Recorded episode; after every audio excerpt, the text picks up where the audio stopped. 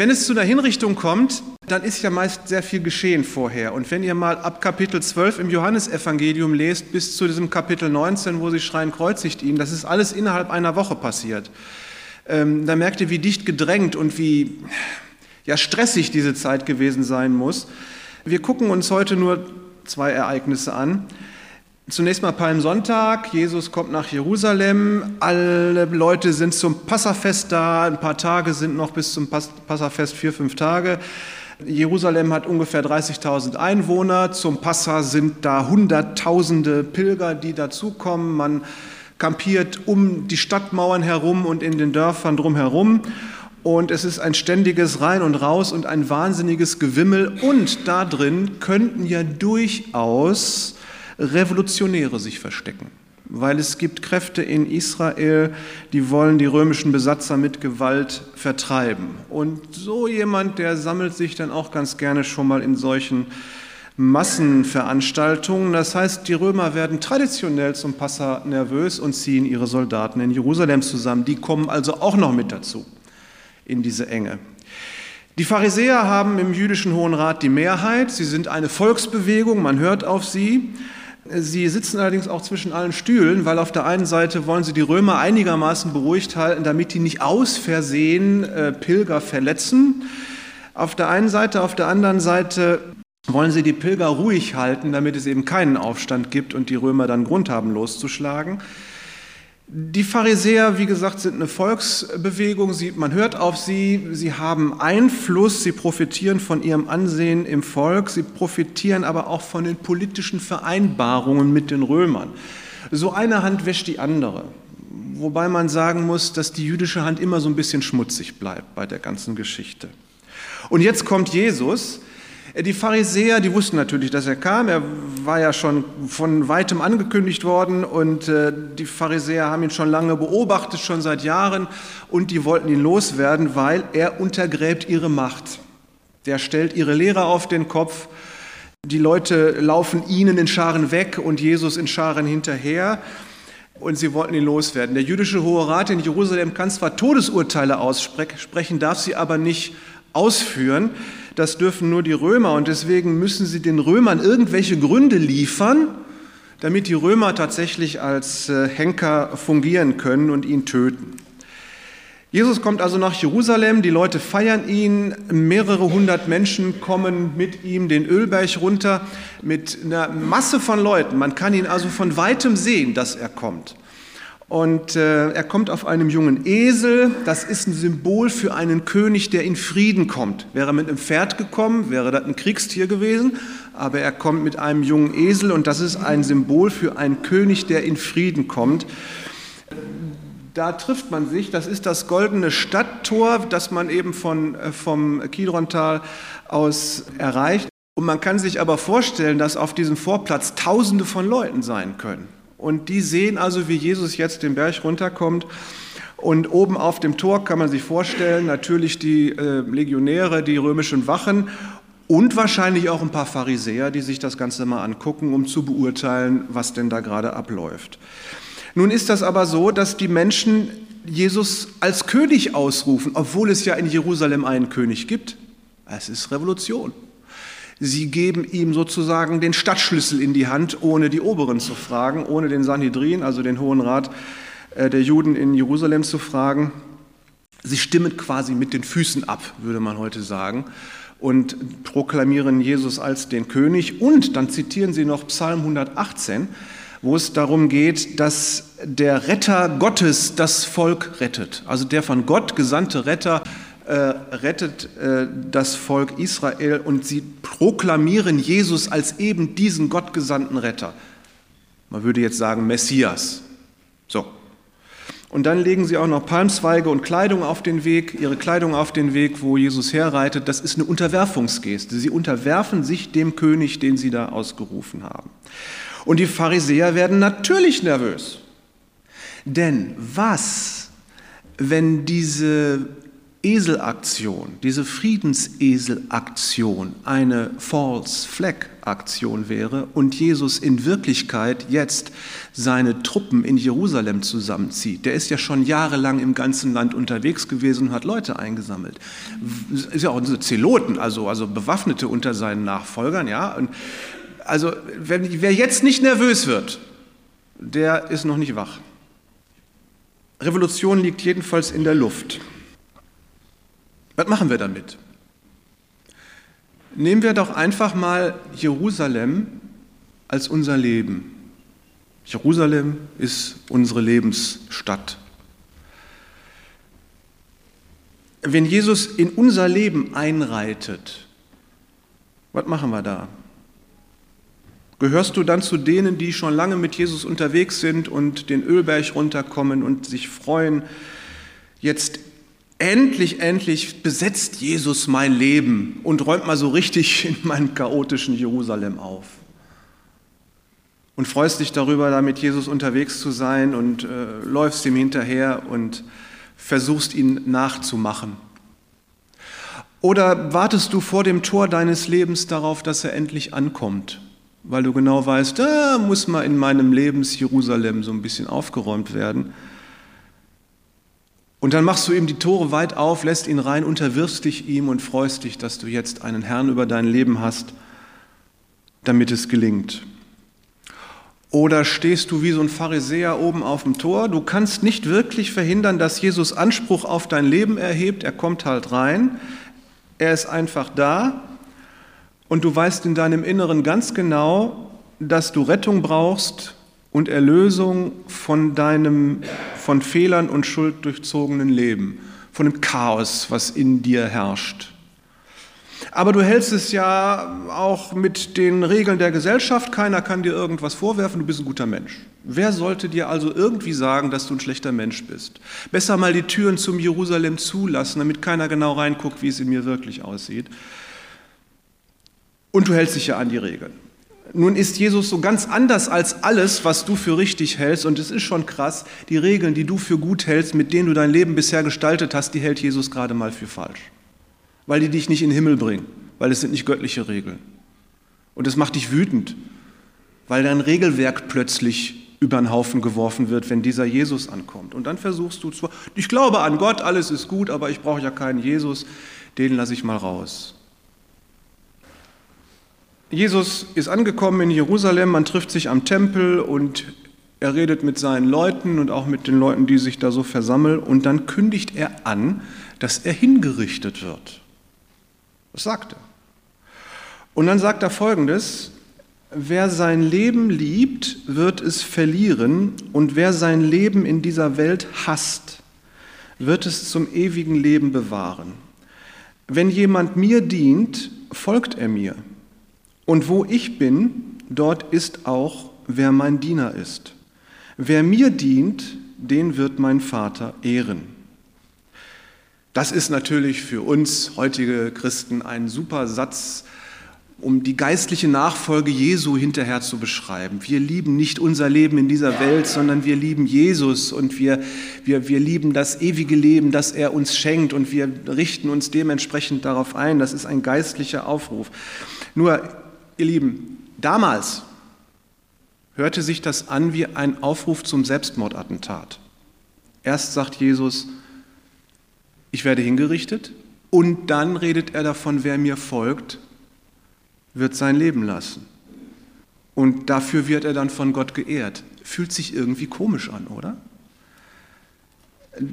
Revolution liegt in der Luft. Das hat er ja in aller Öffentlichkeit gesagt. Die Pharisäer haben das doch mitgekriegt und die Römer auch. Und dann benutzt er ja wieder dieses Wort Ich, ich bin, was auf Aramäisch klingt wie Yahweh. Das heißt, er benutzt schon wieder den Gottesnamen für sich selbst und die Pharisäer kriegen einen roten Kopf, könnt ihr euch vorstellen. Das ist Gotteslästerung, schon wieder mal, wieder ein Grund, ihn hinzurichten und jetzt aber erst richtig. Und wenn jetzt so ein bisschen eine kleine Revolution losgeht, dann haben die Römer den Grund, ihn hinzurichten. Und dann haben die Pharisäer ihr Ziel erreicht, dann sind sie los. Nun redet Jesus beim Tempel und dann kommt ein Zeichen, Gott spricht vom Himmel und sagt, ich habe meinen Namen verherrlicht und werde ihn wieder verherrlichen. Die Leute verstehen es nicht so ganz. Sie sind völlig unter Adrenalin und sie, sie hören nur ein Donnern und sagen, da hat ein Engel mit Jesus geredet. Die sind also völlig high. Sie denken, ein Engel hat mit Jesus geredet. Ja, noch mehr, Gott hat mit Jesus geredet. Aber es ist deutlich, da passiert unglaublich viel um Jesus herum und die Pharisäer kriegen das immer mit. Die wissen ganz genau, was passiert. Und die wissen auch ganz genau, wer da geredet hat und dass da etwas Heiliges passiert. Und wer jetzt in der Verantwortung steht wie die Pharisäer und noch nicht nervös wird, der hat es immer noch nicht gepeilt. Und dann gibt es aber auch einige Zweifler ja auch. Ähm, klar, Jesus hat Wunder getan und gerade dachten die Leute noch, ein Engel hatte zu ihm gesprochen. Aber es gibt ja auch viele Einwände. Ist das denn theologisch richtig? Muss man das nicht noch mal anders bewerten?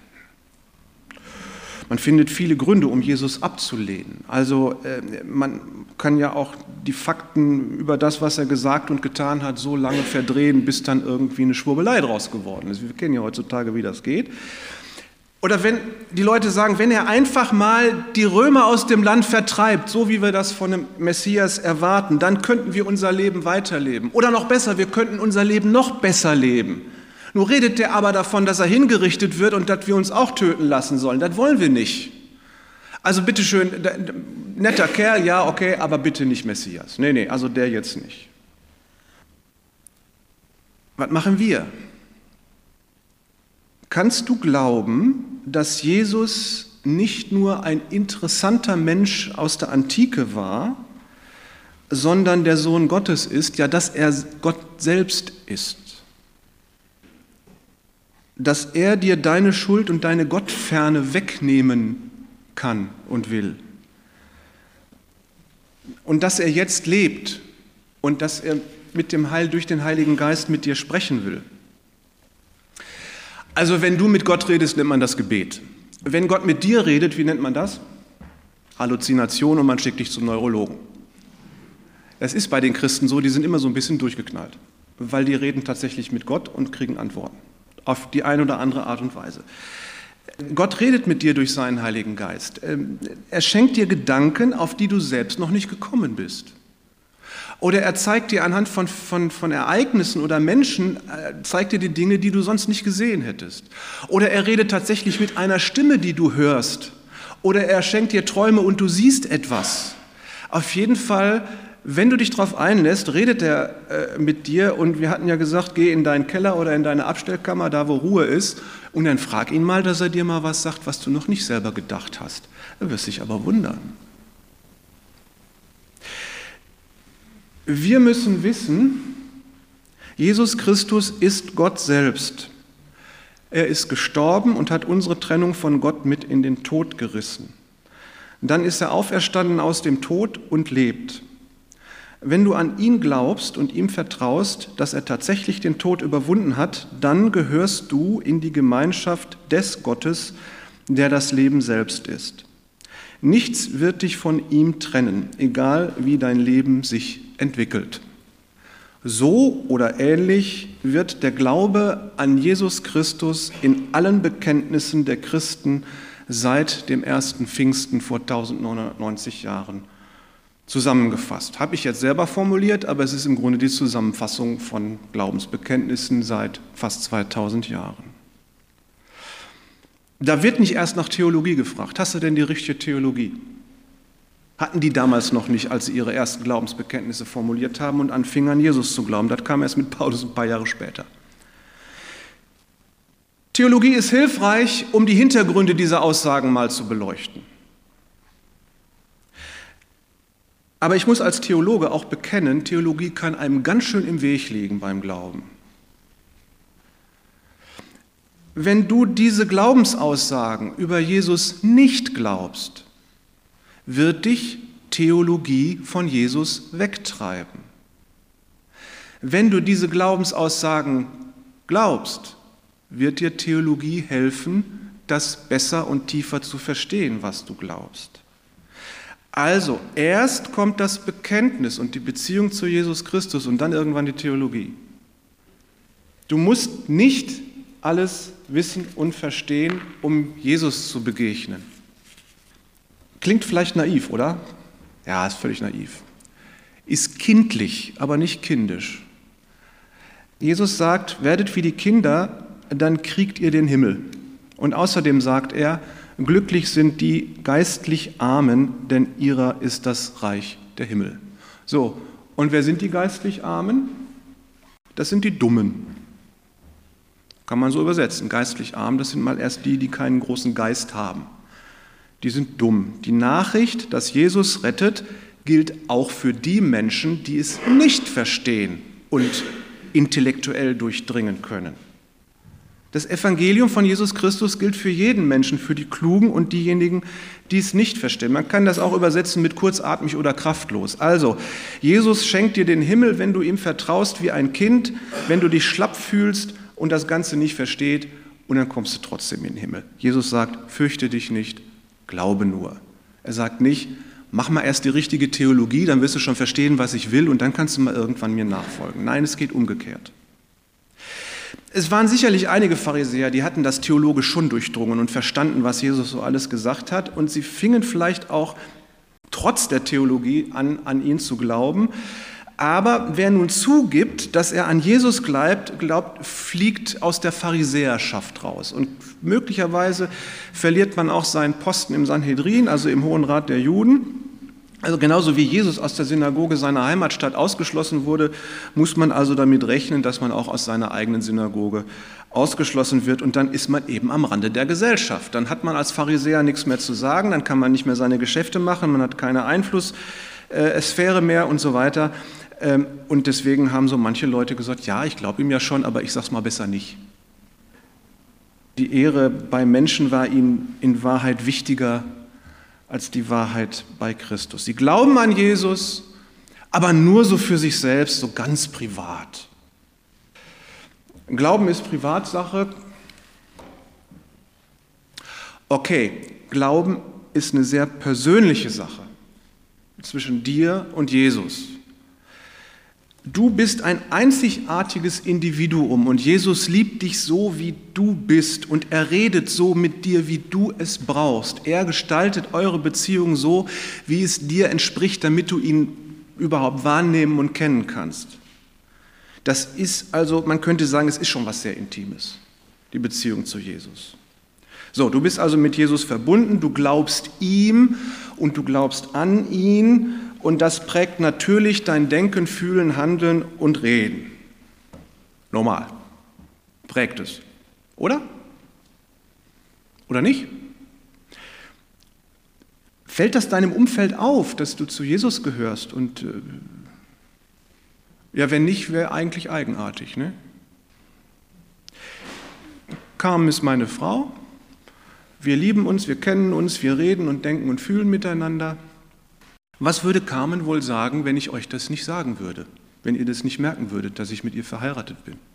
Was würde das über mich aussagen, wenn ihr nicht spüren und merken würdet, dass ich mit Carmen verheiratet bin? Wäre doch ein bisschen komisch, ne? Was würde das über mich sagen? Nun bist du nicht mit Jesus verheiratet, das mal klar. Aber er ist dein Schöpfer und er kennt jede Faser deines Körpers. Er kennt deine Gefühle, deine Gedanken, deine Worte und deine Taten. Er hat dich gemacht, darum lebst du. Es gibt niemanden, der dich mehr kennt als er. Wenn du an ihn glaubst, hast du seinen Heiligen Geist. Also was kann da noch enger sein? Das ist mehr als nur verheiratet zu sein. Und das sollen andere Menschen nicht merken? Geht nicht eigentlich, oder? Wäre eigenartig jedenfalls, wenn das die Leute nicht merken würden, was würde das über dich und deine Beziehung zu Jesus aussagen? Die Pharisäer, die Jesus zwar glaubten, haben äh, Josef von Arimathea, weiß, man, weiß ich nicht genau, ob das ein äh, Pharisäer war, auf jeden Fall gehört er zum jüdischen Hohen Rat und hat sich ja offiziell zu Jesus gestellt, aber ansonsten hat aus dem Hohen Rat keiner sich zu Jesus gestellt, obwohl manche an ihn angefangen haben zu glauben, aber sie haben halt die gesellschaftlichen Konsequenzen nicht tragen wollen.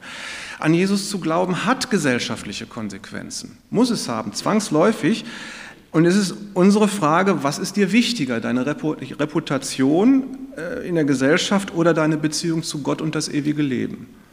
Musst du wissen, musst du dich entscheiden. Dann ist Jesus mit seinen Jüngern allein, damit sie verstehen, was es bedeutet, Jesus wirklich nachzufolgen und so mit ihm in Verbindung zu sein, dass die anderen Menschen merken, dass man mit ihm in Verbindung ist. Gibt er ihnen ein Beispiel und wäscht ihnen die Füße. Das war damals so, du kommst in ein Haus, da ist eine Schale mit Wasser, du ziehst deine Sandalen aus, wäscht dir den Staub an allen möglichen Dreck, da ist ja nicht nur Staub, sondern alles Mögliche und Unmögliche. Heißt also auch eine, eine Sache der Hygiene, dass man sich, bevor man in ein Haus reingeht, die Füße wäscht. Und in wohlhabenden Haushalten gibt es Sklaven, die den Gästen die Füße waschen. Das ist so der niedrigste Job im Haus. Das sind auch die Sklaven, die die Latrinen leer machen. Äh, das heißt, die waschen den Gästen die Füße und dann gehen die wieder raus. Die haben so im Haus nichts zu suchen. Und diesen Sklavendienst, den macht Jesus jetzt bei seinen Jüngern. Das Überraschende ist jetzt, vor ein paar Stunden noch hat man ihn als König gefeiert. Er hat selbst gesagt, wer mich sieht, sieht Gott. Er hat sich selbst mit Gott identifiziert. Gerade noch hat Gott vom Himmel mit ihm gesprochen und jetzt kniet er da und tut den niedrigsten Sklavendienst an seinen Jüngern. Gott selbst erniedrigt sich bis auf die Knie und wäscht seinen Nachfolgern die Füße. Und dann sagt er ihnen, das macht auch. Das hört sich anders an als ein Selbstmordattentat. Bei einem Selbstmordattentat, da tötet man sich selbst, um möglichst viele andere mitzutöten. Und so ein Demutsdienst, der kann einem schon mal das Leben kosten. Aber es geht darum, anderen Menschen das Leben zu retten. Das ist der Unterschied. Jesus nachzufolgen kann einem das Leben kosten, aber es geht darum, andere Menschen zu retten. Ja, und wenn wir das selber tun sollen, dann brauchen wir dafür ja nicht nur ein Handtuch und Wasser, sondern wir brauchen auch den Mut, uns vor Menschen zu erniedrigen, was uns möglicherweise unsere Ehre kosten kann. Das hat was mit Nächstenliebe zu tun. Liebe ist ein Verb, ein Tu-Wort. Liebe tut man. Du entscheidest dich aktiv, dem anderen etwas zu tun, was er braucht, damit er besser leben kann. Das ist Liebe. Und das, diese, diese liebevolle Diensteinstellung, das bekommst du durch den Heiligen Geist, wenn du Jesus nachfolgst. Und wenn du dieser Diensteinstellung Jesu folgst, dann werden die Leute das um dich herum merken. Jesus sagt, an der Liebe, die ihr zueinander habt, werden die Menschen erkennen, dass ihr meine Jünger seid. Jesus nachfolgen bedeutet nicht etwas zu lassen alles Böse zu lassen. Nein, es bedeutet das Gute und das Liebevolle zu tun. Wenn man ganz viel Liebevolles tut, hat man gar keine Zeit mehr für Böses. Vier Tage später schreien die Leute, kreuzigt ihn! Fragt sich nur warum. Gerade waren sie doch noch die Riesenfans vier Tage vorher. Äh, vielleicht hatte man die Fans erfolgreich eingeschüchtert. Vielleicht hat die Propaganda der religiösen Führer auch gewirkt und vielleicht haben einige gemerkt, dass Jesus ja doch nicht die Römer rausschmeißen wollte und haben sich abgewandt und haben gesagt, das ist jetzt der Falsche für uns, wir wollen ihn anders. Vielleicht haben ja auch ein paar Leute theologisch über, überlegt und sind zu anderen Schlüssen gekommen. Und vielleicht haben sie gemerkt, dass der Glaube an Jesus unbequem sein könnte, so von wegen Leben lassen und so und Füße waschen. Vielleicht haben sie also um ihre gesellschaftliche Stellung gefürchtet. Was machen wir denn jetzt, wenn wir Jesus nachfolgen? Wir würden ja nie schreien, kreuzigt ihn, würden wir nicht machen, oder? Machen wir ja heute nicht, also machen wir ja nicht. Aber Jesus musste sterben, um unseren Tod zu töten, und zwar völlig unabhängig davon, ob jemand schreit, kreuzige ihn. Auch wenn wir nicht schreien, kreuzigt ihn, musste Jesus dennoch für uns sterben. Er ist für uns gestorben, weil er für uns sterben müsste. Und wenn er sagt, naja, für mich ja nicht, weil ich ein guter Mensch bin, ich habe ja nicht geschrien, kreuzige ihn, ja. Dann hast du dich geirrt. Jesus musste für dich sterben, auch wenn du nicht schreist, kreuzige ihn. Denn manchmal schreit unser Verhalten lauter als Worte. Jedes Mal, wenn wir unseren Glauben verleugnen, wenn wir wissen, was in Jesu Sinn ist, und trotzdem das Gegenteil tun von wegen Nächstenliebe und so. Wenn wir vor Menschen schweigen, statt zu reden, wenn irgendwo was Böses gesagt wird, statt zu reden, von dem wir wissen, dass Jesus es sagen würde. Jedes Mal, wenn wir vermeiden, dem anderen in Nächstenliebe zu begegnen, jedes Mal dann ist es so, als würden wir schreien, kreuzigt ihn. Jesus ist schon aus gutem Grund für uns gestorben. Lasst uns beten, dass Jesus durch seinen Heiligen Geist mit uns spricht und dass er uns dann den Mut gibt, ihm zu glauben und dann entsprechend zu denken, zu fühlen, zu reden und zu handeln. Lasst uns beten. Amen.